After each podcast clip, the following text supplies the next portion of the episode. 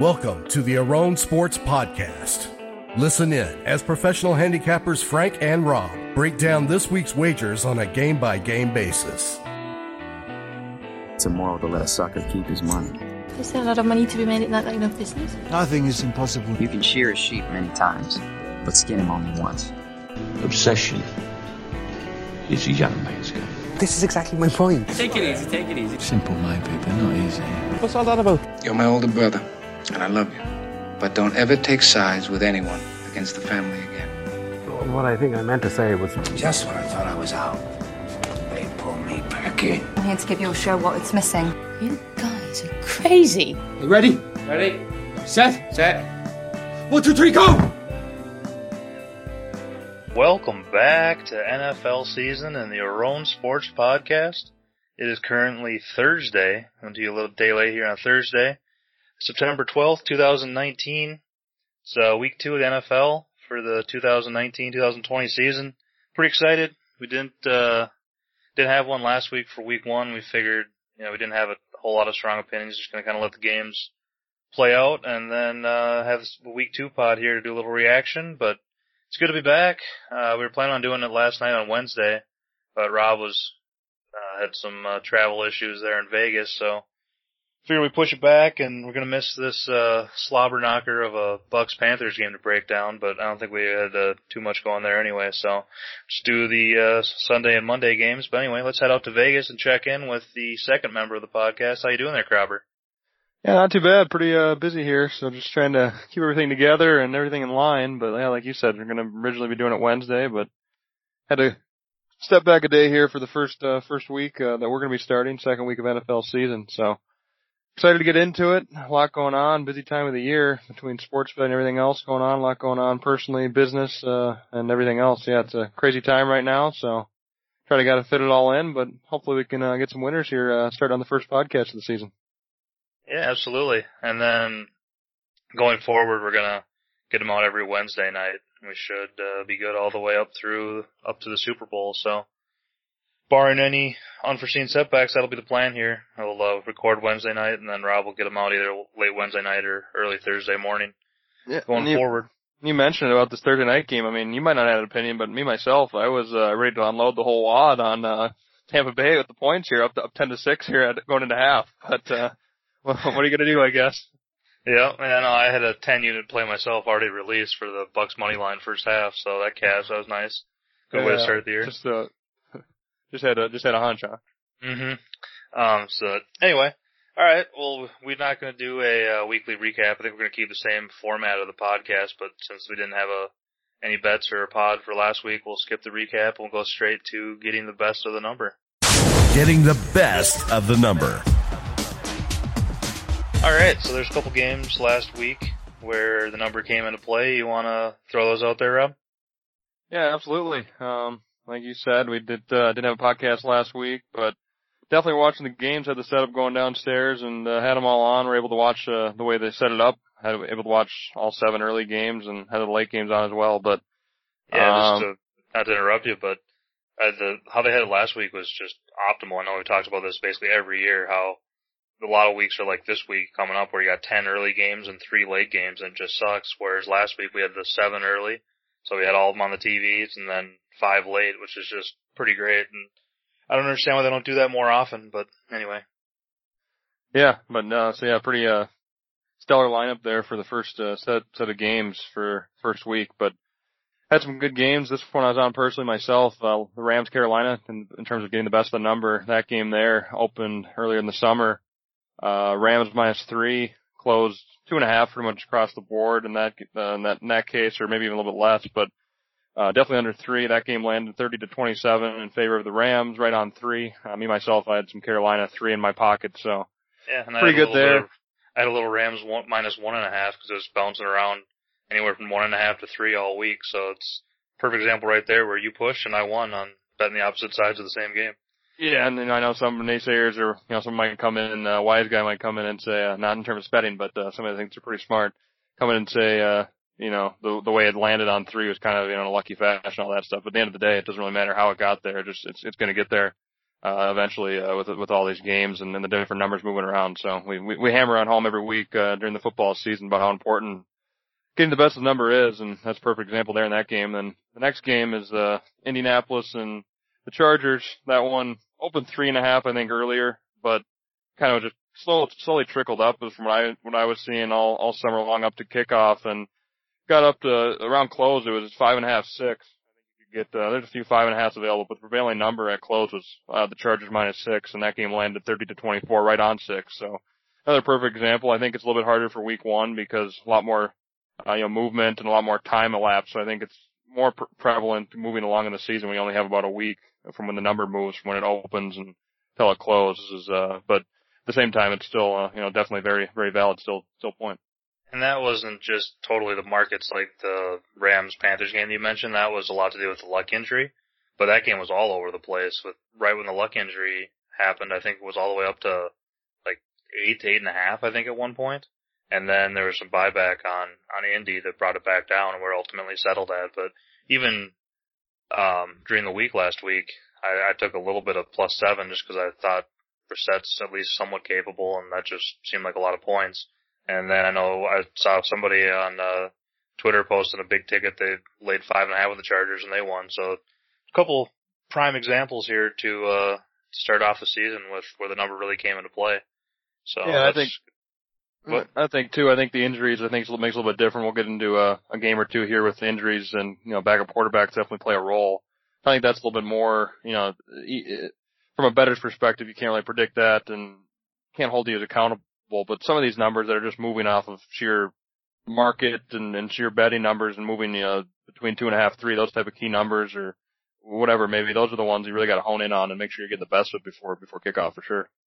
I agree. The one, uh, like little quabble I would have with that would be, um, like if you think a lot of times when somebody gets announced out, the, the market tends a lot of times to overreact and move it more than you think it should. So I think it very rarely happens where you get some information unless you get away ahead of time and then you follow the side with the injury. Like, you know, like in that case, if you bet the Chargers because Luck's going to be out, very rarely does it seem like you're getting a discount or getting a great number on it. Usually it, it pays to fade the, uh, you know, the, the market kind of going a little crazy sometimes and bet the opposite team once the money kind of stops coming on the one side.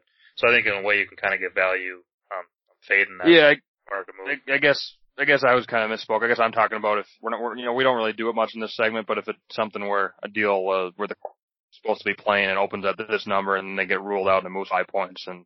But yeah, exactly what you're, what you're saying. Uh, yeah, exactly. If it's an overreaction, that that would be something we're getting the number. If it's if it's not getting moved because of the injury, uh, drastic amount or whatever. Yeah, and that was a case where then the market moved downwards uh, once after over adjusting. Yeah, exactly. Yeah, so there's a absolutely. case where you could get the best of the number just on that little subset of the whole move. But anyway, that's enough of that segment for this week. I'm sure we'll be banging that home uh, all year long. But anyway, let's let's jump into uh, week two here and get going and get uh, break it down game by game here. So the first game, uh, skipping this Thursday night affair, uh, first game on Sunday we got is Indianapolis at Tennessee. Got an AFC South showdown. Looks like Tennessee is a three point favorite at home, a little extra juice at most places, and a total of 44. Yeah, and uh, what I'll do here, just like I do every podcast I've done for the last several years, or since we pretty much started several years ago, but I'll give my number, my power rating number of what I just have my sheer ratings of these two teams and adjustments I made since last week, and then just just what it comes out to on paper. That's the power rating number. Next one I'll give is a look ahead line from the Westgate Superbook here in Las Vegas, which is the the line that they give the week before, uh, looking ahead to the next week's game uh, without knowing the, the the result from this Sunday, last Sunday. Then I'll also give the opener that they come out and release usually Sunday afternoonish between uh, usually between halftime or so of the afternoon games, or sometimes after the afternoon game, somewhere in there, depending on the opener but we're going to use the Westgate again, and then as also as well as the total of the the total uh, total points for the game is uh, from the Westgate. So good barometer of where the open and where the numbers going and where it's uh, where we think it might go from there. So um, yeah, this game in Indianapolis, Tennessee. My power rating here is Tennessee minus three and a half. Look at line from the Westgate, Tennessee minus two and a half, and the opener Tennessee minus three. The total here open 44. So um, this game here, I'm I'm kind of surprised. Uh, I thought it'd be closer to my power rating number. The fact that, uh, well, I guess it is now, but the word open, I'm kind of surprised. I guess what I should say, I misspoke there. But looks like yeah, some little bit of Tennessee money coming in, like uh, kind of alluded to. I'm uh, I'm kind of on the board on board with that. I feel like the Indy's performance, they might be they, they hung with them pretty good last week. I think uh I think it might be something where there might be a little more of a rough spot here, and I think Tennessee's the type of team where they're kind of a, a hammer home team, uh, kind of stick to the, the basics and don't look too flashy when you watch them. But I think they're you know pretty pretty sneaky team. I'm not a huge fan of Mariota, but he's he didn't make a whole lot of mistakes last week, but something where you know, we'll see what happens. Like I said, I'm, I think he's kind of just an average quarterback and doesn't make a whole lot of mistakes, but uh in, in terms of for the most part, but yeah, I think for the all in all, it doesn't seem like I have a whole lot here, especially after the Tennessee's kind of getting the extra hook there. It seems like uh, the number should be right where I think it should be. Yeah, I'd, I don't feel real strong about this one, but I, I kind of like Indy a little bit. I just think how like person for person on the roster, Indy's just got a much more talented roster, and a lot of people are knocking Brissett because he's his record as a starting quarterback isn't all that spectacular, and he's not as good as Andrew Luck by any means. But I think when he played a couple years ago for him, it was on a completely tanking roster that just didn't have didn't have a lot of you know, just devoid of a lot of talent. It had an awful line where I think he's got a lot better pieces around him now. And I saw quotes from T.Y. Hilton saying, you know, he just loves Brissett. They're, going to play hard for him, and he's just he's plenty talented to to to lead the ship. And I think as opposed to a couple teams where it seems like everybody's kind of out on the team, the fact that everybody seems to be buying in and um, really kind of rallying around Brissett, I think that's uh, kind of a buy sign for me. And then I do like Reich a lot as a coach. I, he's you know he's been criticized for being overly aggressive at times, but that's the kind of coach I'd much rather have uh, backing him in a game. And then on the flip side, I even though Tennessee looked fairly impressive against Cleveland and blew them out last week. I think that was way more of a referendum on Cleveland than it was uh, super impressive by Tennessee. So I thought it was a pretty fluky game, and they had a couple Derrick Henry long screen plays and a bunch like well, I don't know how many turnovers by Mayfield, but it was a ton. By the Browns there, they were just sloppy and they had 180 penalty yards or whatever it was, and I, I think that was much more about Cleveland than Tennessee. So I'm really not going to upgrade them much at all. Whereas the Chargers are kind of banged up, and that was why I liked Indy a little bit in the game last week. But I also thought the Chargers played a pretty solid game, and Indy stuck right with them. And whether they scored a touchdown later, not to tie it up, I thought was kind of irrelevant. They were just kind of hanging around the most part anyway. So I definitely hanging around. yeah, no Teddy KGB, but I, I think I got to give. Uh, I think Indy's a pretty decent team, and I just don't think Tennessee if I think if Tennessee would have got blown out by Cleveland last week, I think this number would have been shifted quite a bit towards Indy. So I don't think that result was kind of phony last week. So I'm not gonna really let that change my opinion of what I had coming into the year. So I like Indy a decent amount here. Whether I'm actually to release it as a player or not, I'm not sure yet, but we'll see where the number goes this week. Next game is the aforementioned LA Chargers heading to Detroit Lions after a nice little collapse by them late in Arizona last week. Uh, looks like the Chargers are laying two and a half here on the road with a total of forty-seven and a half. Yeah, my power rating here, uh, Chargers minus two and a half. Look at line Chargers two and a half. Westgate open. Chargers minus three, and like, uh, like, and the total as well on this one, forty-seven and a half. Is what the opener was. Um, like you mentioned, yeah, two and a half pretty much across the board. Looks like, uh, that's kind of where the number came in at, uh, for the most part. I don't know, with me for this one, pretty simple. Uh, not a big fan of Detroit. But I'm not super high on the Chargers either. I think they're going to be taking a step back this year. I, I, I didn't really like a whole lot what I saw from last week. I think, you know, Rivers being a little bit older and, and, and the whole team, obviously the running back, uh, was, was fine the coming in in spite of, uh, Gordon holding out there, but I don't know if that can necessarily continue. I mean, I, I think that that'll be fine in that aspect, but I, like I said, I don't think, uh, the, the Chargers defense too was a little bit of a suspect, which I thought there should be a top top tier uh, defense in the league. So I think that'd be the bigger issue I'd have to look at. Uh, and with Detroit, obviously they have their issues, pretty much dominating first uh, first half into the third quarter, and then uh, basically just falling back on their uh, falling on their back there against Arizona and almost losing that game outright. But uh, I think this is the spot here coming home. And you have to look at Detroit, their pass, uh, just all in one. Just look at the simple fact that the Chargers won their game, Detroit lost their game, and uh, getting points back at home is just a good spot uh, situation wise for Detroit. So to me, if uh, if you can get a three, I'd, I think it's worth a worth a look. But uh, anything less than three, at two and a half where it is now, I just I just I just can't talk myself into it. And even at three, it'd be you know be a little bit tough of a bet. But I feel like value wise, you need to have to look at Detroit if anything. Yeah, I I disagree. I, I, like the Chargers a decent amount. The only thing that does scare me is I do agree that the defense didn't look spectacular last week, and I, I think that has a, quite a bit to do with all the injuries they have.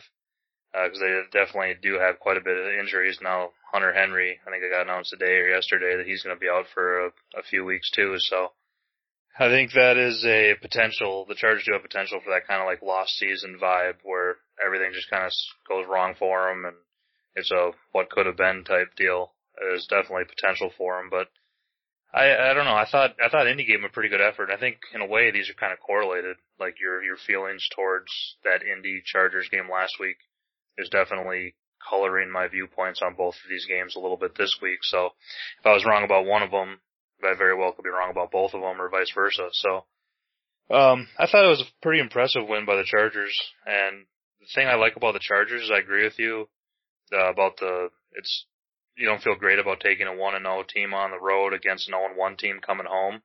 But I just I don't really think Detroit's that good. So even if they do have a decent effort, I just don't like their coaching staff. I don't really like their talent on the roster, and I just don't know. And then after playing an extra quarter of football, I know it's only week one, but um, yeah, there's there's a chance they might just be a little bit shell shocked and tired after that effort. I think it's possible. And then the Chargers, meanwhile, they're a team I like betting on the road because they have such a negligible home field advantage that they're a team I really don't like betting at home and I like betting on the road because they're pretty much factored as if like any other team as far as home field advantages go. And so I think you're kind of, you get extra points, um, when they're on the road because they never really play with a home field advantage. And then conversely, you're kind of giving up points when you back, back them at home because they don't really have one. So, uh, I think the number definitely just on the surface, it looks like the sharp side is Detroit and the square side is the Chargers. But I just think there's such a better team, and when you're talking about less than a field goal, I uh, I like the Chargers a decent amount. But if it did get to three, uh, there's no way I'd ever. I don't think I could lay three with the Chargers on the road. So at the current number, though, that's that's the way I would lean. And uh, I think well, I think we'll find out a lot about both these teams. So I'm kind of interested to watch this one and uh, gain some information going forward. Next game, uh, similar prices here. We got uh, Buffalo laying one and a half on the road at the New York Giants with a total of forty-three and a half, forty-four. My power rating here, uh, Buffalo minus two and a half. Look head line was Giants minus one and a half. Westgate opened Buffalo two and a half, and the total here opened forty-three and a half. Yeah, to me, this is pretty similar handicap, I think, to the last game. I mean, I think Buffalo's win was pretty impressive. Uh, I know you probably touched on with the turnovers. Uh, you can touch on a little more, but being I don't know, minus three or four, whatever they were, and still end up winning that outright against the Jets last week was pretty impressive. I mean, I don't know what this number is, but 80, 90%, something like that. When you have that many turnovers in a game, it's just pretty unheard of to, to win the game outright. It's just so, so hard to win in the NFL when you have turnovers like that. So whether that's a positive for Buffalo or a negative for the Jets, uh, I think I would lean towards the latter, but it, uh, either way, I think, you know, Buffalo, I think they got some, they can potentially be, you know, hang with some teams and stuff, but I feel like a, a step down uh, and lower in class, kind of like last week, kind of like this week here, the Giants. I feel like, I, I don't know, that doesn't seem like they should be a type of team to be laying uh, many points at all on the road, almost anybody. Uh, and, and I get it, it's a lower tier team against the Giants. I'm not high on the Giants at all. I think they're a pretty bad team, but at the same time, I mean, you just look at the value, look at the look headline. Giants, uh, laying a little bit of one and a half chalk on, at home, and now Buffalo's laying two and a half on the road. So I mean, just straight line value and uh, you know value wise, you got to look at the Giants side. So that's where you'd start. And again, I think it's kind of like the the game before. Uh, I don't really like the Giants so much, just like Detroit, but I feel like that's the way you got to look. And uh, again, I don't know if uh, this one will get to three. Like I think Detroit to three, but um, I, I think uh, the Giants are worth a, a small look if anything. But another one you kind of don't want to watch the game, just kind of wait for the end result. But hopefully uh, Eli can keep him in the game. But it's just uh, yeah, it's tough to watch and uh, not the easiest of, of the bets to make. Yeah, um, I hear what you're saying. Definitely, if you're betting money line either way, the the move is pretty crucial. But if you're talking about point spread wise, you know, moving from minus two to plus two, obviously it it matters, but it's really not. not a super crucial move. You're not going through any key numbers there, so if a field goal game either way, it, it doesn't come into play. And I know it's not the perfect way to look at it by any means because you, if you bet the money line both ways, you could have, you know, scalped it and made a little bit of a profit on it. But, um, I think, you know, in a way, the, these are both teams that I had money on last week and I thought the Giants, even though Eli didn't look terrible, which is kind of surprising against Dallas, where if you told me I would have got that performance out of Eli, I would have uh, happily taken it and expected a cover against the Cowboys and they just got the doors blown off and it was either the, the Cowboys have the best offense in the history of the league or the Giants really have to reevaluate what they're doing, especially in the secondary because I don't know how many times Amari Cooper was running just with no, like, they, he would catch the ball and there wouldn't be a giant on the television screen. And it was uh, pretty alarming and pretty frustrating as somebody that was hoping they were going to be able to keep close. And conversely, Buffalo was moving the ball up and down the field all day on the Jets, and they just kept turning it over. Uh, now Allen threw two two interceptions, one of which definitely wasn't his fault, where it went off the receiver's hands and it was a pick six. And then he had a couple fumbles, which you know maybe that's a uh, a component of what he's going to be doing all year. But I'm going to try to chalk that up to a little bit of randomness here early, and hopefully doesn't turn the ball over four times every game. Because if he doesn't, uh, they were moving the ball really effectively on offense, and their Buffalo's defense looks really sound. So, in a game where you're basically picking the winner, uh, I, I know it's you know it's the home field, but if the Giants come out and look like they did against Dallas last week, I wouldn't be surprised if the fans turn on him pretty early and turn on Eli in particular if he has one one or two bad throws. And uh, Buffalo played at the Jets last week, so that's not you know they'll be playing the same stadium again. So as far as road trips go, that's really not too bad of a road trip at all. So, like I said, in a situation where it's pretty much pick the winner, uh, I'll go with the better team, and I think the better coach and the better defense, and in my opinion, the better quarterback. So that's uh, that's the way I'm going to look here. But I do hear you saying I think if anything, the Giants would be the quote unquote sharp side, and the Buffalo would be the square side.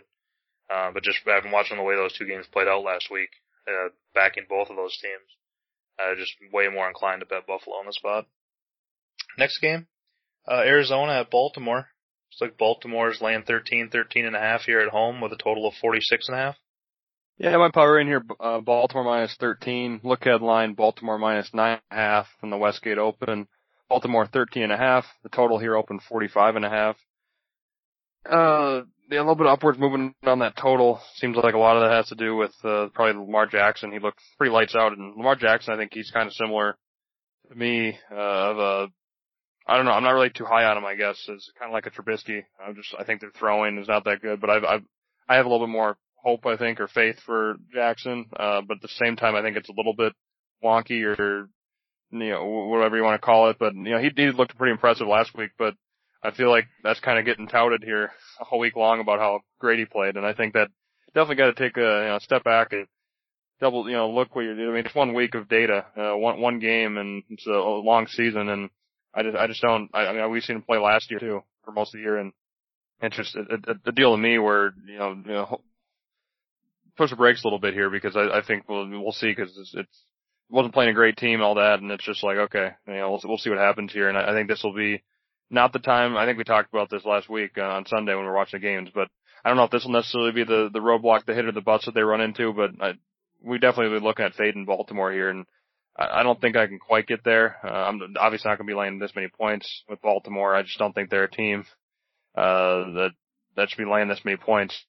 But uh yeah, I, Arizona might be tough to get to the window. It's really what what are you be betting on the way that they played the last quarter there against Detroit, or the way they played the first three quarters where they were asleep at the wheel. I think that's uh, the biggest question you have to ask, and I think I would lean towards that they're going to have a little bit more and be able to put something together uh, more so and keep this in the in the point spread range. But at the same time, I don't know if I'll be able to get to the window at all. So to me, this game's a pretty easy pass. I think uh, out of all the games we talked about so far.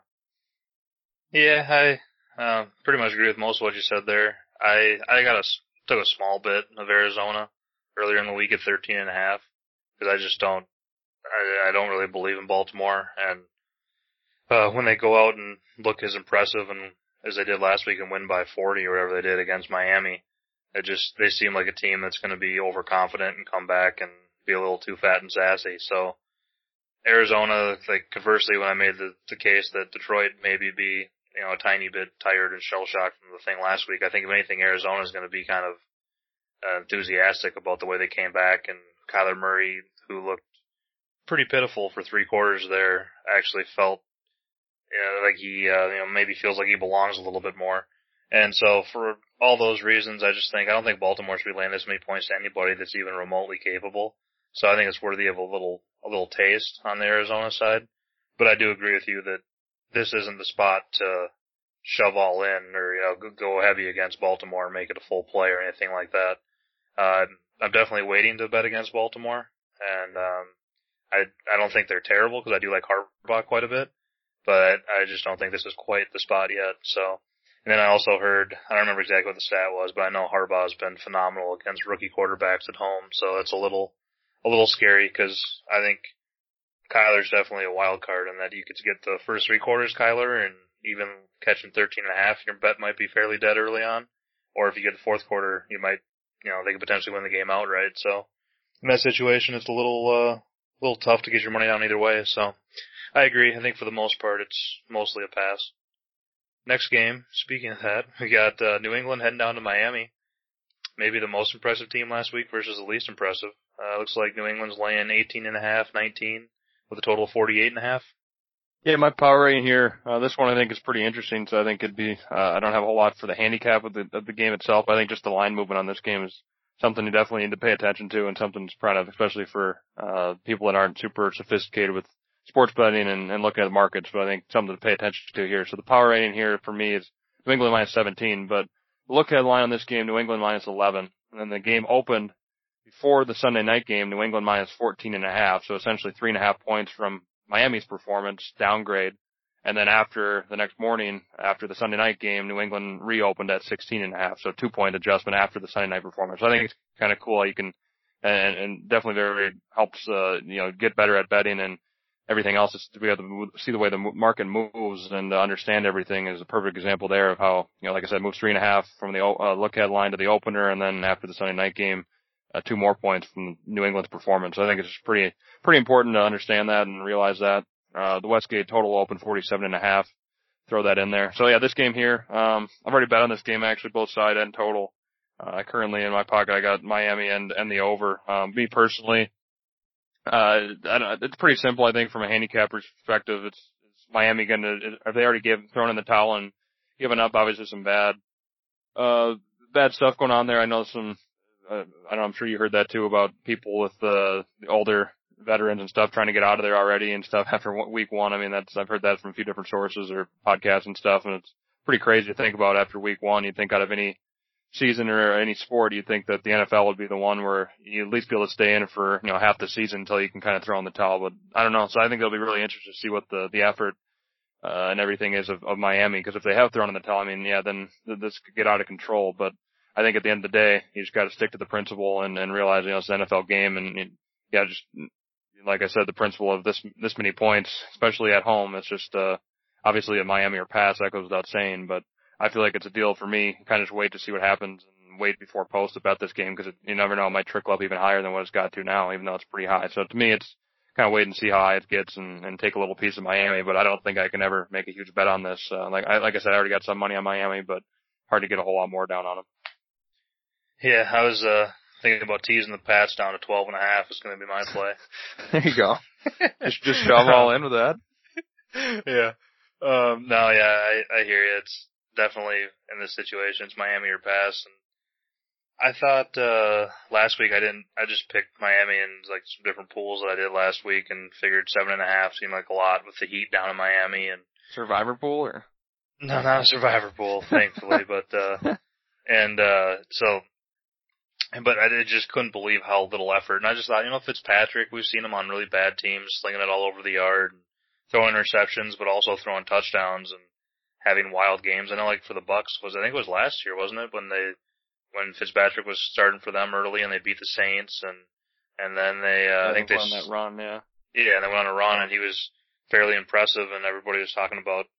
You know, do you even bring Winston back in or just roll Fitzpatrick and how can you bench him when he's been winning and stuff? And I was hoping he's going to get some similar vibes with that Miami team, but that clearly wasn't the case, and that was almost like the Giants. There were so many times where they'd cut to Baltimore scoring a touchdown, and you'd be like, "Oh, is that a replay?" I'm like, "No, that's another one," and it'd just be a screen with only the Baltimore receiver, and there wouldn't be a Miami guy anywhere in sight. So I don't know if it's just a total lack of talent, or if they are just all mentally checked out this early on. But I just, for that reason, I mean, the number here, just you don't see this in the NFL too often. So you're the back of your head, it just screams bet Miami, bet Miami. But I just honestly don't think I can do it because I, I think no matter how much quote unquote value you're getting, kind of like with the, the Browns a couple years ago, when I don't know I was guilty of this, and a lot of the you know quote unquote sharps were all over the Browns week after week because there was value on their number, and they just kept getting absolutely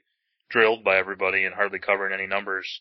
Um, I, I don't want to do the same thing with this Miami team. So if I miss a bet or two throughout the course of the season, so be it. But I don't want to keep putting my hand in the cookie jar and getting slapped week after week with a team that's just not trying. So for me, I'm going to stay away from this one, and I'll be curious to see if they show any fight this week or not. Uh, next game we have is Dallas heading to Washington, little NFC East showdown. Looks like the Cowboys are uh, five and a half, six point road favorites with a total of forty six and a half. Yeah, my power rating here, Dallas minus five and a half. Look ahead line, Dallas four and a half. Westgate opened Dallas seven before coming down pretty quickly there after a few small bets. And then the Westgate total here opened 45.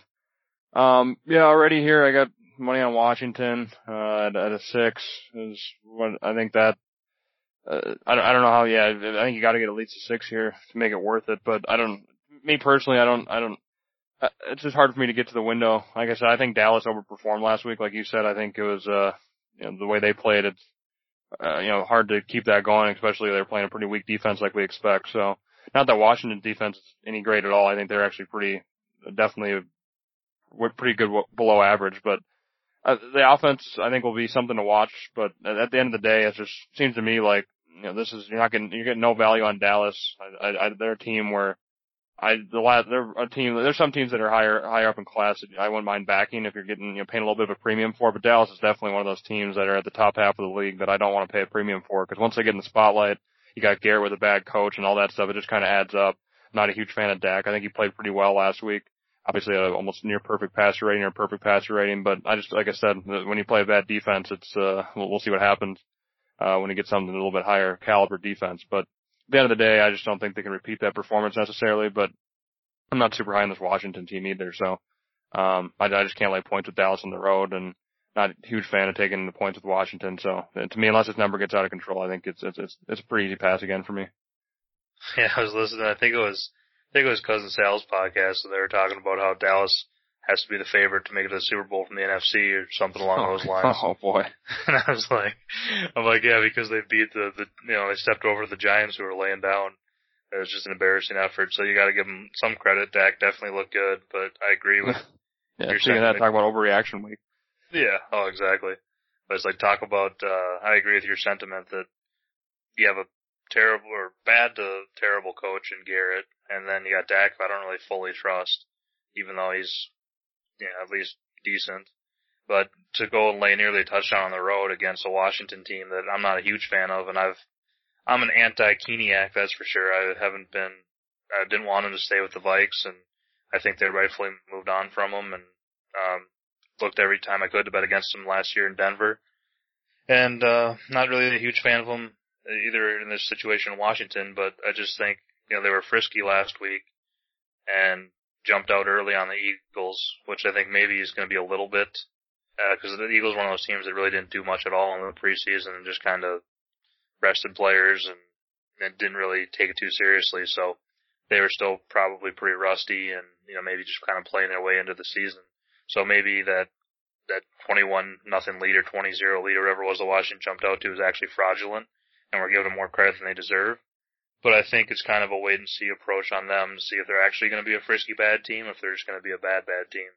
Uh, at the number though, I definitely would look that way. So I don't have a bet on it yet, but, um, I probably will especially if everyone's so high on Dallas that the number keeps creeping up throughout the week. But even at even getting six, I think I think Washington's probably worthy of a, a small bet. I just would never make it a uh, a bigger play because I just don't fully trust. Uh, I don't really like Keenum or Gruden or really anything about Washington that much, just other than the spot and the number. All right, uh, next game. Uh, you got Jacksonville with that uh, Minshew guy here behind center, heading down to Houston, or over to Houston, I suppose.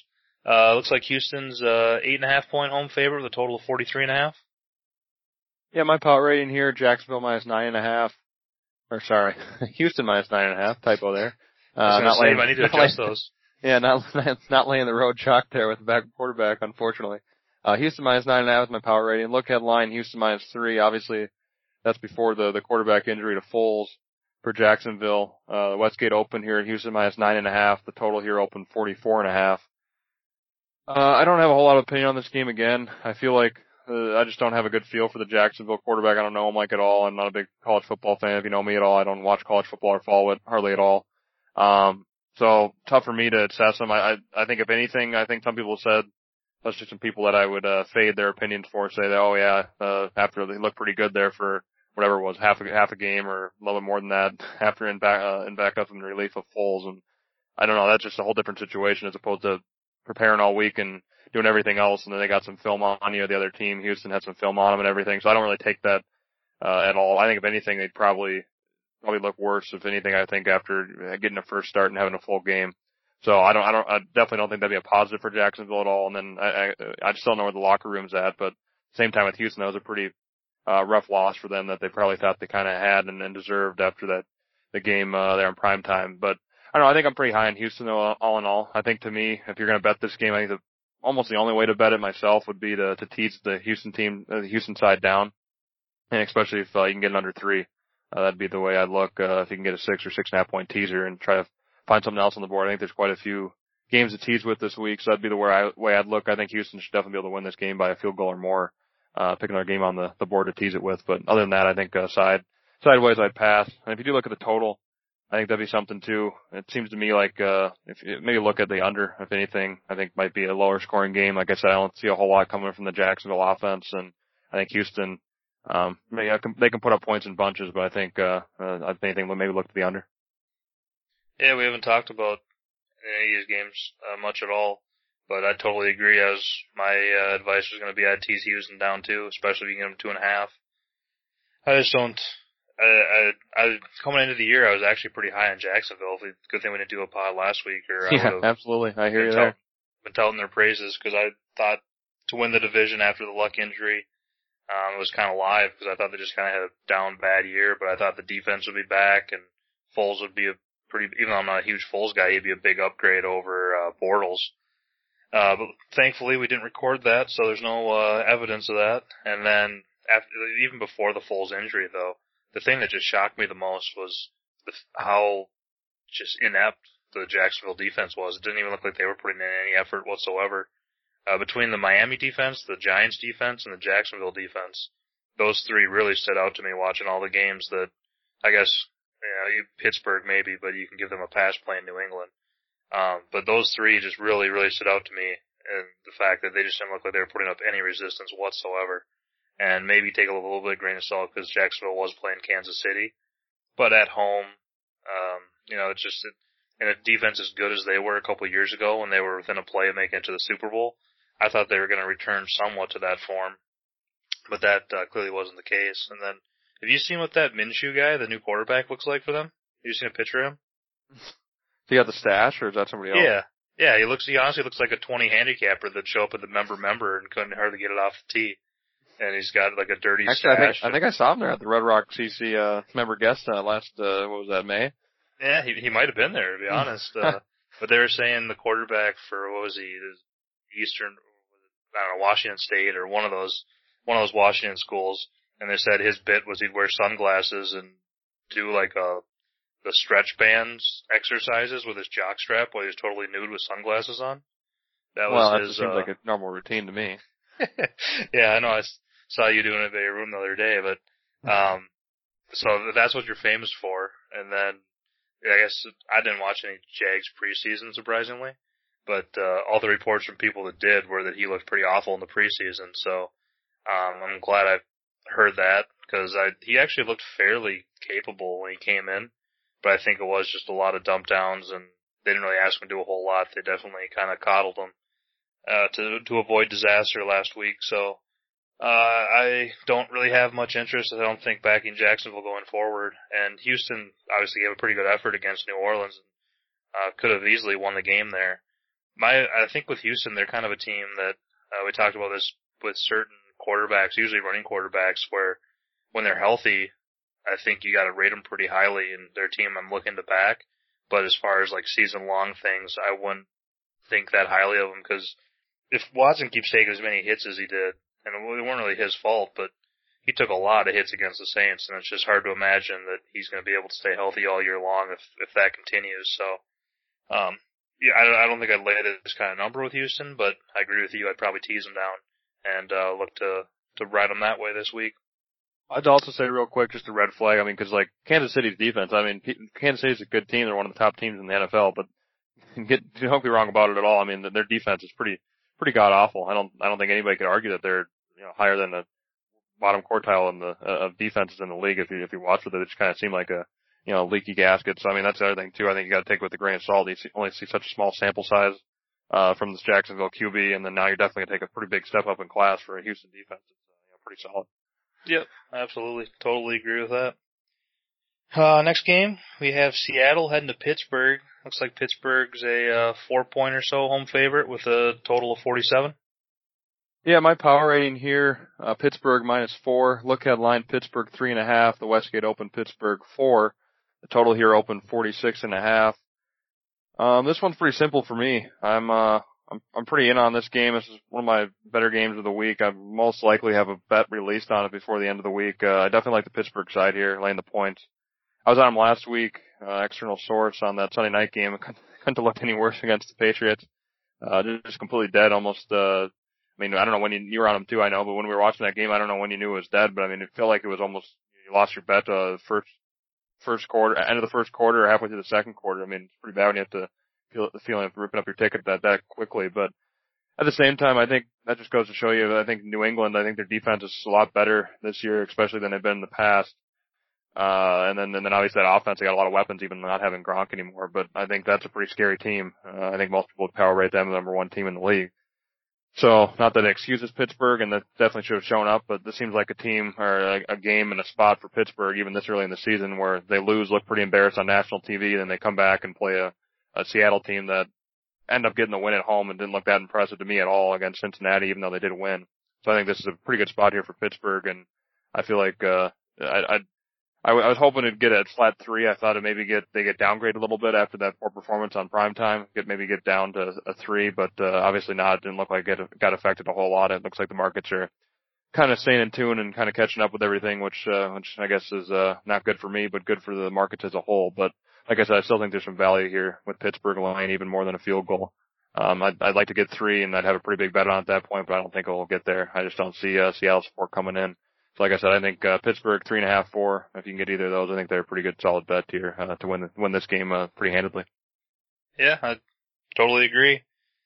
Uh, Pittsburgh was another team that just looked like they didn't practice at all and just looked sloppy and out of sorts. So hopefully they just needed that and kind of got punched in the mouth against the Patriots. And I think this is a great spot for them to come home and or the 0-1 team coming home that has fairly high expectations for the season and that played the you know the Super Bowl favorite last week. So it's as bad as their performance was, you can kind of try to excuse it or, or look past it and revert a little bit more to preseason expectation versus a Seattle team that struggled mightily at home to the Bengals, who a lot of people thought might be a contender for the number one overall pick. So, uh, and then that's Seattle, what I was gonna, what do, what do you think this line would come in at? Seattle just blew you know blew the doors off of Cincinnati. I bet you this line would be coming in at three or two and a half. That's why I wish that would have happened almost. I mean, yeah. I'd, I'd, uh, anyway. Yeah, I could see that if they would have yeah, just if they would have looked like New England against Pittsburgh, if they would have done that to Cincinnati, it's hard to imagine it would be higher than three. I'd, I would say probably three, but yeah, the, ideally that would have been awesome. Um, but yeah, as, as it turns out, I just don't. I think Seattle's fine, but I think they're just kind of a middle of the road team and then traveling cross country for the, the early start Pittsburgh, who should be a motivated Pittsburgh team. And I think Tomlin, it just seems like he's not really a great like schemer, or he's not going to outthink Belichick type coach. Uh, I think as Pete Carroll and Tomlin are kind of similar coaches. I think where you're kind of the rah rah, you know, players coach. Uh, you know, kind of the old school mentality of just you know work harder basically and execute. So I don't think he's going to be outthought necessarily by Carroll. And uh, when it comes to that, I think uh, he's I think he's a pretty good coach for the most part in terms of getting his players motivated and having to bounce back and get a real good effort out of them here this week. So I agree with you. I would uh, go the Pittsburgh way. Next game is San Francisco heading to Cincinnati. Cincinnati a one and a half point home favorite with a total of forty five and a half. Yeah, my power rating here, San Francisco one and a half. Look ahead line, San Francisco two and a half. Westgate open San Francisco minus one and a half. Total here open 44. Uh, yeah, I already got a bet on here uh, in this game, San Francisco on that side. So that's obviously the way I'd look. Uh, another one, uh, I think kind of similar to the Giants game. You're getting line value obviously already. I mean, like I said, the, the game's already moved through Pick'em and, and Cincy's taking money, which I'm kind of baffled. I think, I think maybe if you look at an overreaction, like I, like you said, the last game I mentioned this, it is true. Between three and three, it's not as much, but I mean, it's still something you got to keep note of. Uh, where the money's coming in at. I know it's going to take a lot less money to move it for, between these numbers as opposed to like a two, a three or off a three. But at the same time, it's, uh, like I said, yeah, you gotta, you gotta take note of it. And the fact that Cincy's kind of getting some respect after that game against Seattle, I think, uh, I'm, I'm just not too high on Seattle. I think they kind of overperformed last year, and I think people kind of expected, oh, Russell Wilson's kind of holding the ship together, but maybe this is kind of the year we'll see Seattle kind of fall out, and that's what I think. Uh, obviously, the bet kind of leads from the last game we talked about, but then I think it kind of even maybe more re- overreacts here for the Cincy team. I just don't think they're that good. Uh, the the defense I think is really really bad, and that offense I think is going to be be struggling as well. So, uh, and the San Francisco team, I'm a little bit. Uh, I, I, I'm kind of like, uh, like you said, I agreed. Uh, coming into the season with Jacksonville, pretty high on them. I think kind of the same with San Francisco. I kind of have the same, same kind of feeling with them. I think they're a decent team. Um, I don't mind the coach, and it just kind of depends on what kind of play we're going to get from the quarterback. And I'm kind of not really liked what I've seen from Jimmy G. I think Garoppolo's been underperformed uh, for quite a while here at San Francisco, and obviously getting injured. But I feel like this might be a type of game when he's playing a lower caliber team where he might have a game here where he looks pretty good and and, and showing off uh, and you know have some good stats and and throw it across the field and and, and be able to put up some points here. So I think this might be a potential blowout type of game where San Francisco goes and goes in and looks good again, uh, or not good, not good again, but looks good here on, uh, again on the East Coast.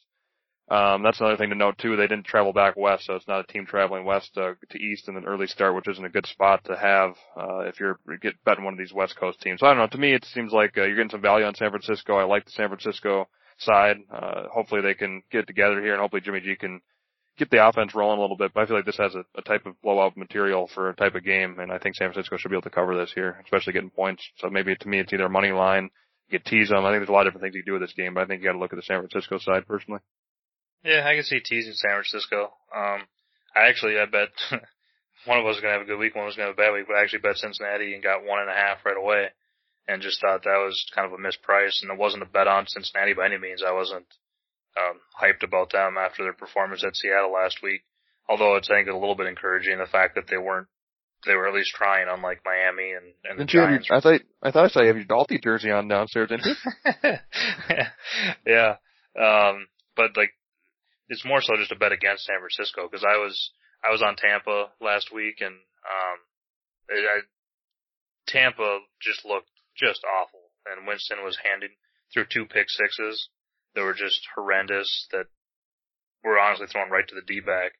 And San Francisco still kind of struggled to put that game away. And I wasn't impressed at all. Jimmy G threw a pick six of his own. And it just didn't seem like they have a whole lot of playmakers again this year. And Jimmy G looked kind of rusty and just not, not all that sharp. So I don't know if he's even back from his injury yet or it's just going to be some growing pains or they just don't have that much talent there. Um, but I wasn't, I didn't really see the preseason hype on them coming into the year really either as a uh, potential, you know, some people are talking about them as a dark horse to win the NFC West.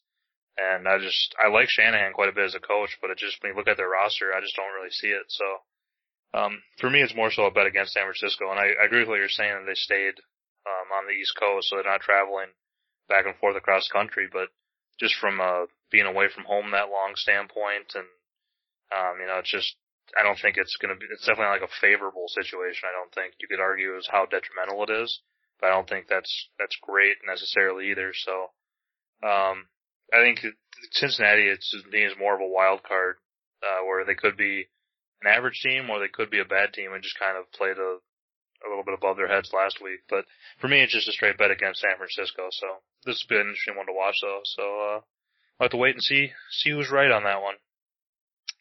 Uh, next next game is the last of the early games, which for us will definitely be on the featured TV. We got uh, the Minnesota Vikings heading to Green Bay. Looks like Green Bay is a uh, three point home favorite here with a total of forty three and a half, forty four. Uh, yeah, my power rating here, Green Bay minus three, uh, kind of three and, uh, two, between two and a half and three, but yeah, it came out to three. Look ahead line, Green Bay three, uh, Westgate open, Green Bay three, even money.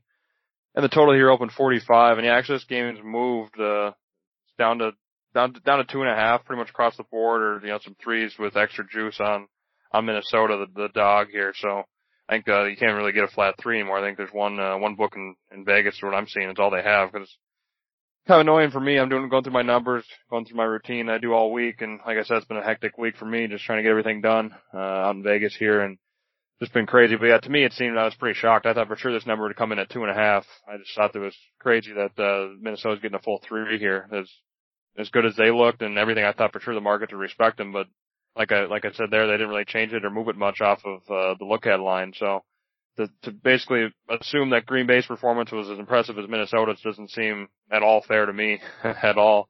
Uh, I think, uh, I, I, the only problem I have with that was, who knows, like I said, it's one week against Atlanta with Minnesota and, and then we never really got to see what Kirk can do, uh, with throwing the ball or anything like that. And we, so we really didn't get to see him at all because they ran the ball so much. And that's obviously the plan, but I'll be, I will be interested with Minnesota if the, if the run's not working, how things are going to go because that's obviously a huge point. If, if everything looks good when they're running the ball well and blocking well, but I want to really curious to see what happens when they have to go to plan B or plan C and, and start throwing the ball. Obviously they got weapons, but those, the offensive line I think is the most curious point I'm going to be looking at and hopefully they can be able to hold up from a Minnesota fan's perspective. But yeah, to me here, I think, uh, uh the three points with Minnesota, I think, is a bargain, and I, I think I'd even like them at uh, you know two and a half. Probably still worth a, a small bet, uh, but it's hard to take that when you lose a little bit of value off the three. But uh, like I said, I was I was looking to play this uh, Minnesota plus three, probably released as a play, but now that it's moved, uh, before I get to it, uh, looks like you might have done that there. That's a good good move on your part, but yeah, I think that that's definitely the way you got to look here is Minnesota, uh, the, going on the road to Green Bay. Yeah, that's I I took the three right away, and just it's hard to figure out which way the line's going to move when you got Green Bay, who's a super public team, and and Minnesota is a little bit, but not nearly as much as Green Bay. Um, but I just figure I'll lock in the three, and and if it goes higher, I'll just bet it again.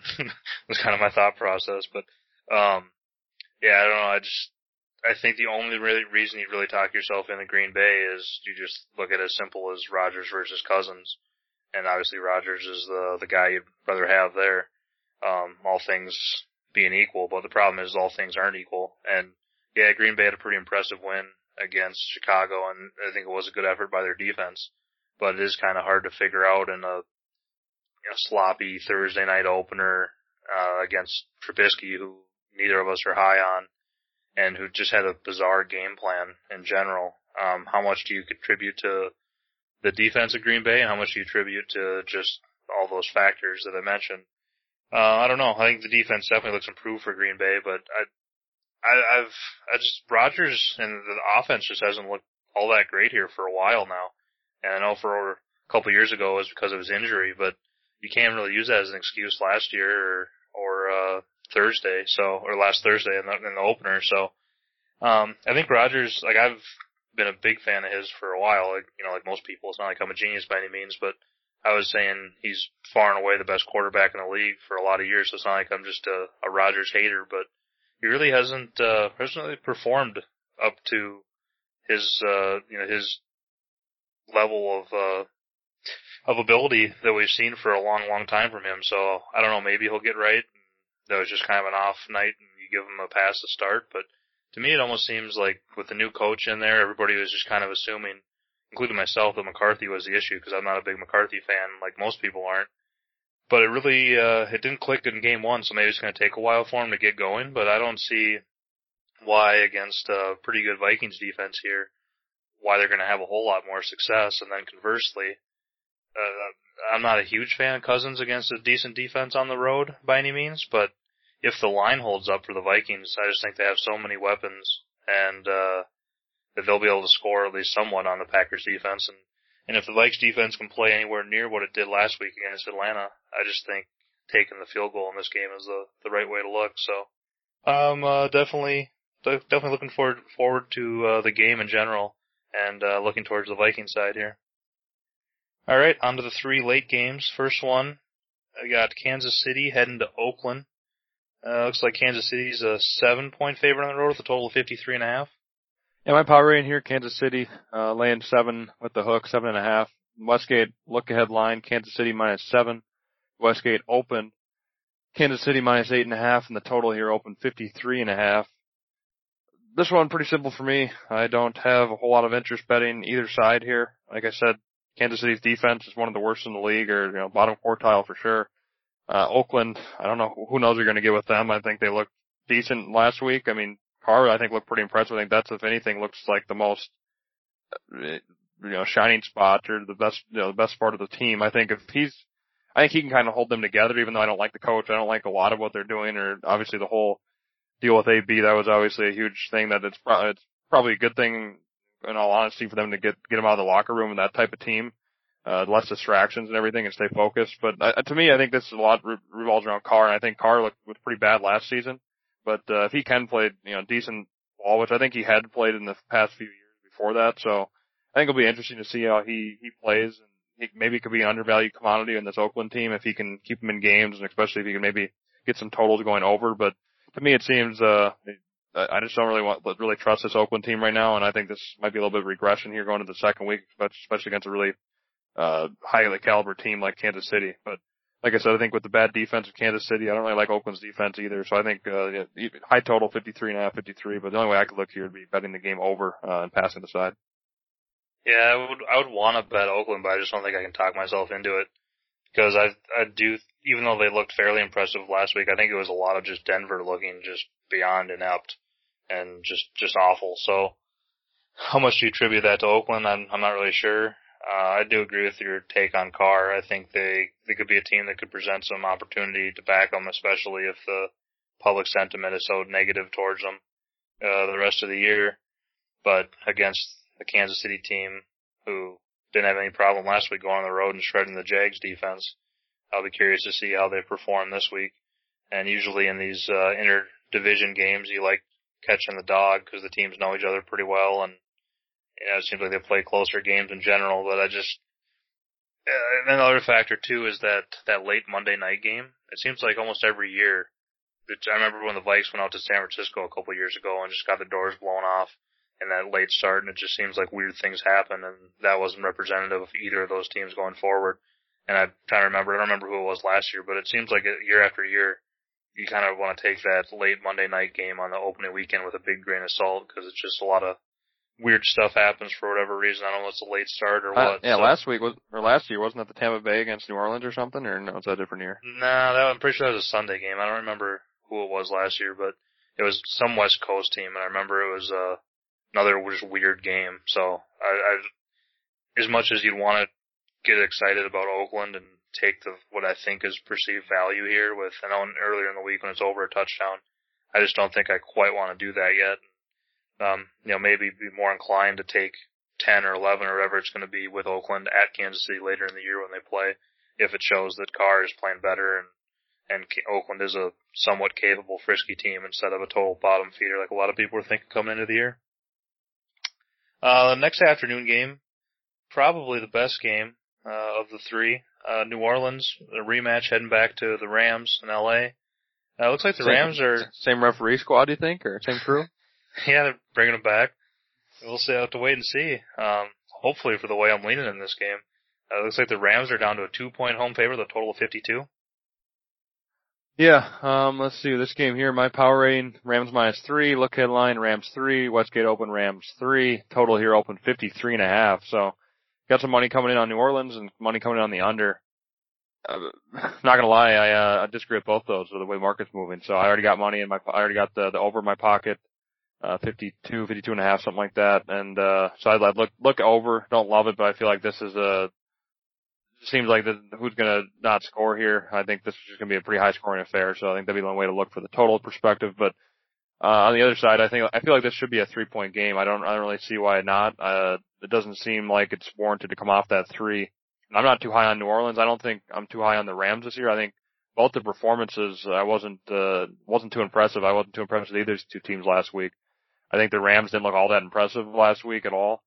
Um, I think they kind of snuck out of there with the win. Again, it was on the road, first game, so you can't take a whole lot on it. But I don't think they were overwhelming by any by any stretch. And I'm kind of worried about that them all season here because I'm not. I think Carolina too is a team I've kind of been higher on in the past, but I think they're kind of just not uh, something that uh, I I just can't buy as much. I think the the fact that uh, they snuck away, they know, we've already talked about the push and everything with the point spread, so we'll see. But I think uh, if anything here, the, these are two high caliber teams, but they're kind of two teams I want to bet against for the most part, especially Brees getting older.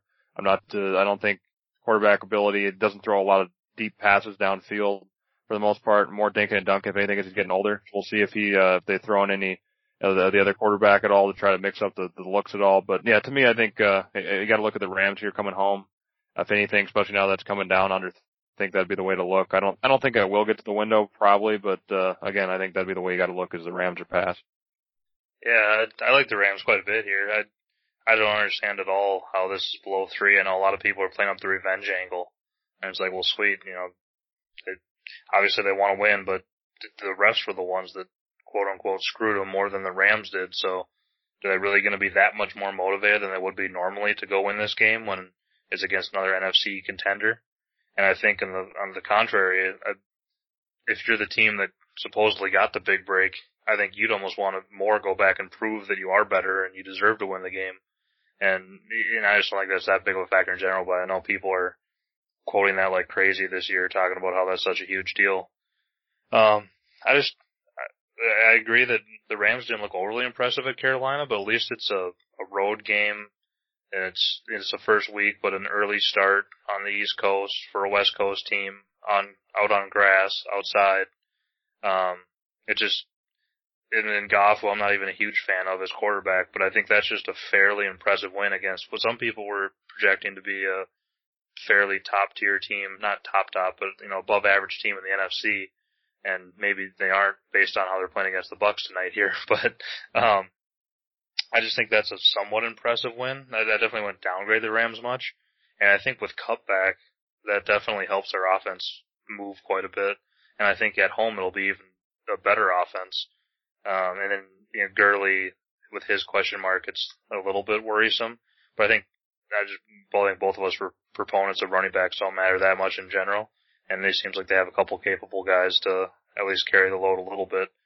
And then uh, on the flip side, the, the New Orleans was pretty lucky to sneak away from that win at home against Houston on Monday night and to have the high of winning that game and now to travel to, to the, you know, next week to go on the road, go outside where yeah, with Brees getting older, like you said, um, outside of the dome where they haven't, he hasn't fared well historically, even when he was in his prime, to now ask him to go out and somehow they're rated better than the Rams and you're not even getting the full field goal with New Orleans. It just doesn't make any sense to me at all. Um, I like the Rams quite a bit. I don't know if it'll quite make my pick of the week or not, but that's, uh, it's definitely one of the contenders for me. So, uh, but I agree with what you said though. I'm not really high on either of these teams as far as being the dominant NFC force that some people, uh, say they are, or, you know, have them ranked necessarily as the top two tier teams in, in the, uh, NFC. I'm kind of looking to bet against them, but I just think this number right here is silly myself. Uh, and then the last afternoon game, we got Chicago at Denver. Looks like Chicago's a two and a half point favorite here on the road with a total of 40, 40 and a half. Yeah, my power rating here, Chicago two and a half. The Westgate look ahead was a pick'em. The opener at the Westgate was a pick'em. Total here forty one and a half. Uh, this is a little bit of a tougher game for me. I feel like uh I'm not too high in Chicago, but I feel like this is a. It seems like this is a game they should come in and, and, and win. But at the same time, I think just from a line value perspective and and just you know Denver going to, at home, I I I'm not, I, I don't know, it's just another tough bet. I think you group these, I think this is very similar to the Buffalo Giants game and, uh, the, the Chargers Detroit game. And to me, it's almost like identical. It's similar things. And to me, if you bet the underdogs in all these games at home, all basically getting less than a field goal at home uh, as a dog, uh, I feel like you're going to be able to make money long term betting all those blindly, pretty much. Um, like I said, they're pretty much all in the same situations. Uh, Chicago didn't win the game, I guess. They're not one to know. They're on one, which would be the one thing that I have a little bit of pause on. They're going to be hungry, obviously. They're going to be on extra rest. So I think this would be the worst out of the three for me. Um, but uh, to me, this seems like it's got to get. I would want to be surprised at all. This gets to three uh, across the board. I see some threes kind of popping up here in Vegas already. Uh, a little bit of juice, but it uh, it seems to me like this will probably get to three before kickoff, and at that point, it's probably worth a Denver bet.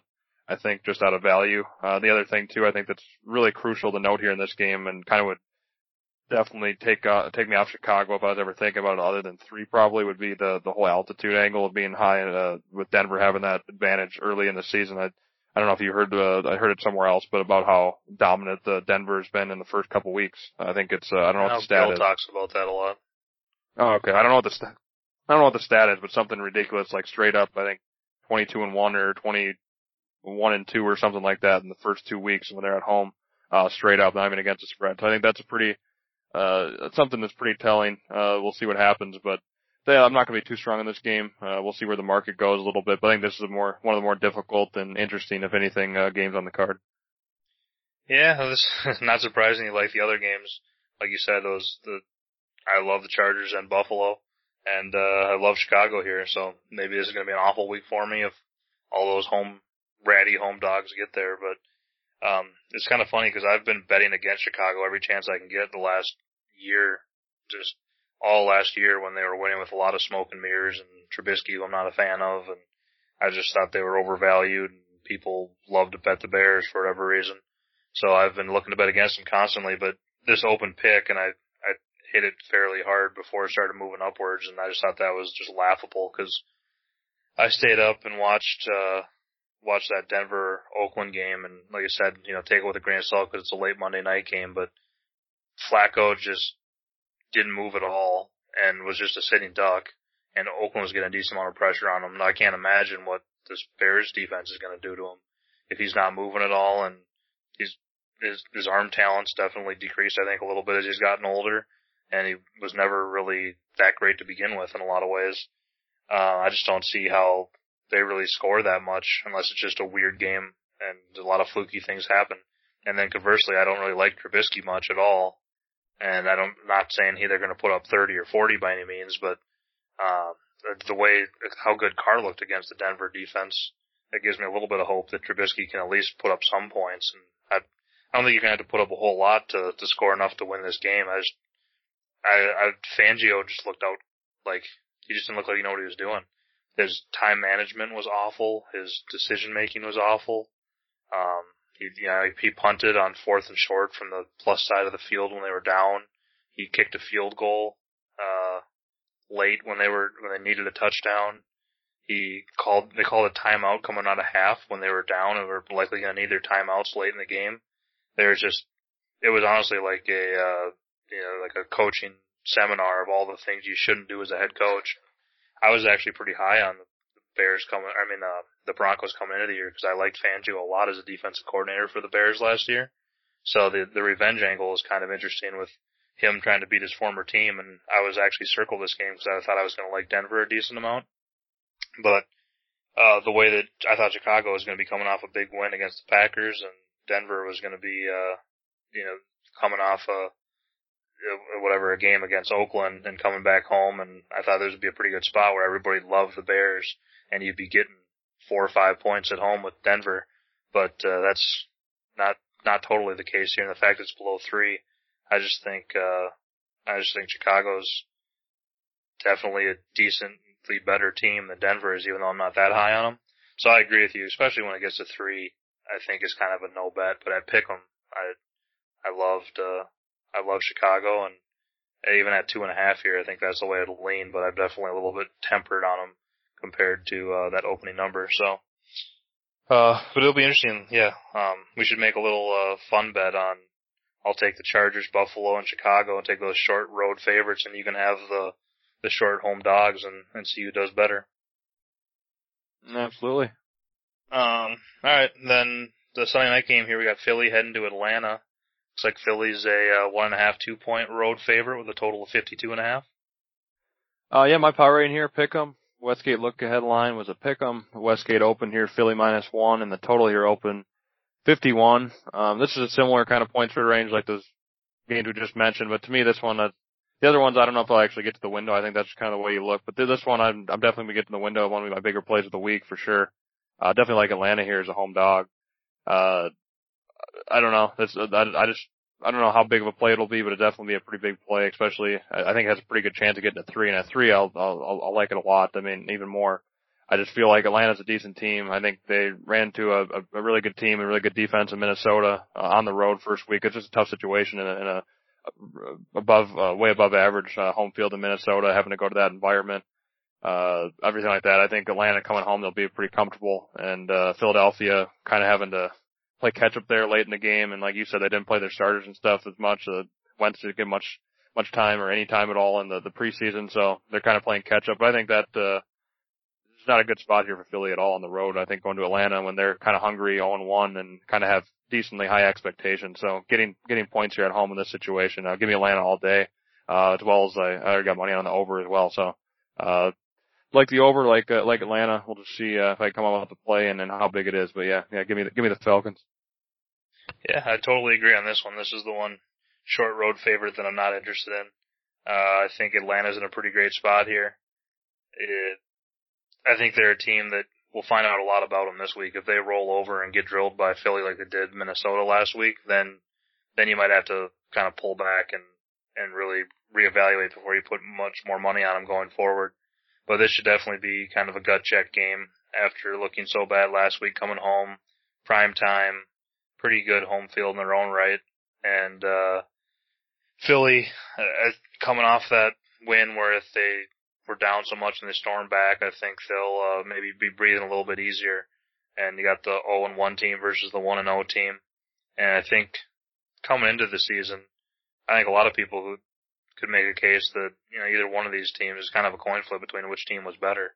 I don't think one of them was significantly better. So the fact that Philly squeaked by a pretty mediocre to bad Washington team and Atlanta had one bad performance that in a lot of ways is somewhat excusable and now all of a sudden you might be able to potentially catch three at home with Atlanta in prime time.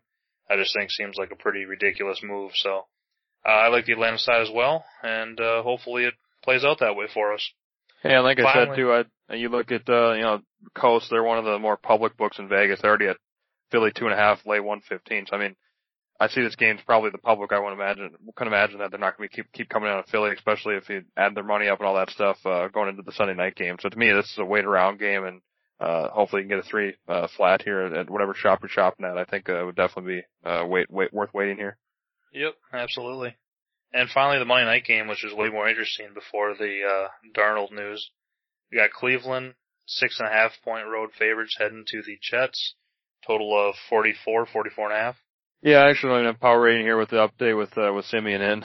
so, uh, but yeah, look ahead line here: Cleveland two and a half, Westgate open, Cleveland two and a half. Obviously, uh, pretty big adjustment there with Siemian. And I don't know, to, to me, we, we, we talked about Siemian, uh, and and in short detail here over the past several years of the podcast, but if anybody listens to us at all, they know we're not pretty, not too high on him. And I'm not, I'm not high on this Jets at all, the team at all either myself. And not that I'm that high in Cleveland, but to me, it's uh, it's getting kind of out of whack. But I mean, if if I'm gonna bet this game, I'm probably not gonna do it. But I mean, I I I bet Cleveland laying the points on the road. I think I just feel like this is a this has a blowout written all over it. And again, it's uh, not the the best for value wise. You talk about an overreaction from an injury. This is probably the case. Uh, so that's probably why I won't the reason why I won't get to the window. But if you force me to take this bet this game, I probably would take Cleveland. But uh, yeah, all in all, I'm not really too excited for this game.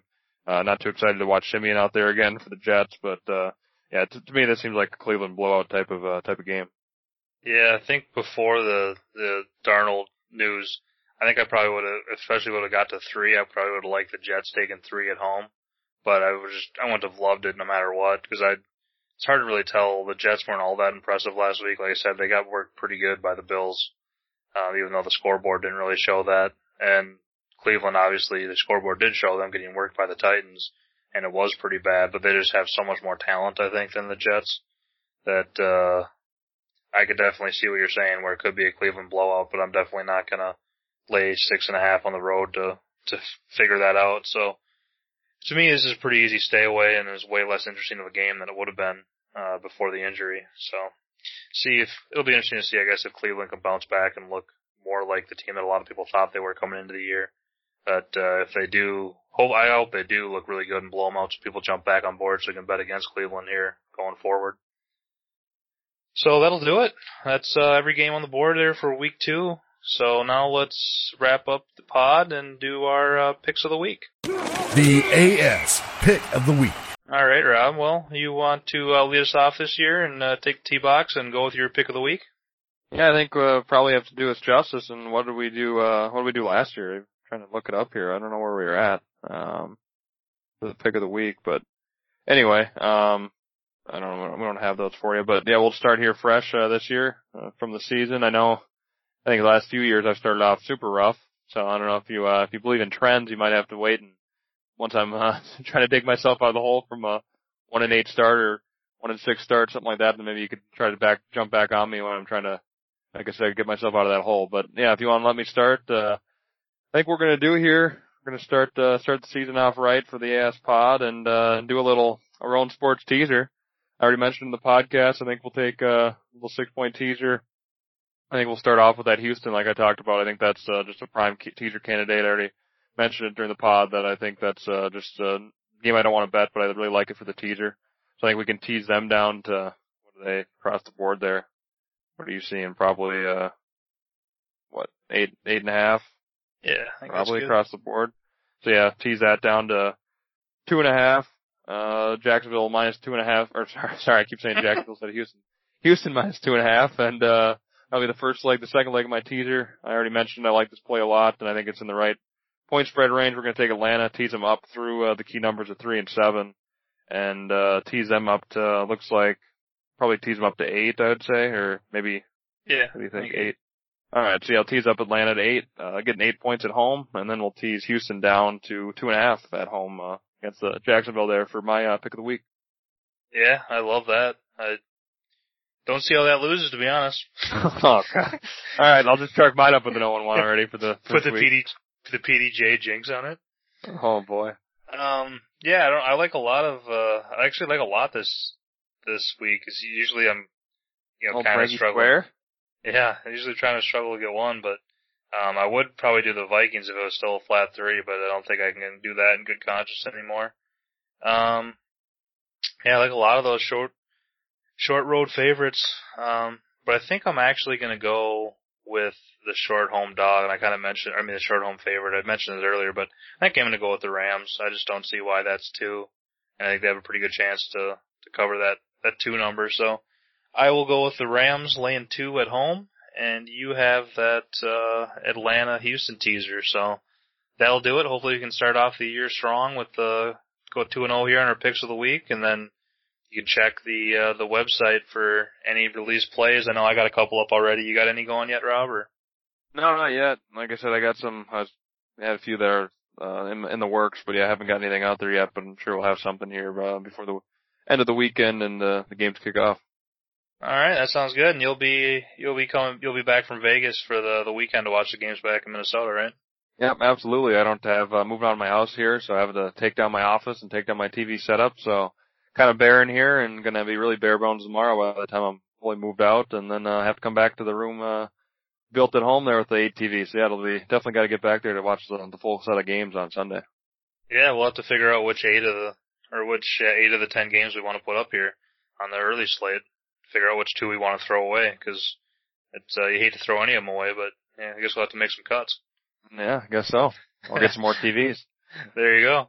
All right. Well, safe travels back. We'll uh, see you in a couple days here, and best of luck to everybody on any bets they put in for week two. And we'll be back uh, nor- normal Wednesday show next week to uh, recap week two and look ahead to week three. So everybody have a good week, and we'll see you next week.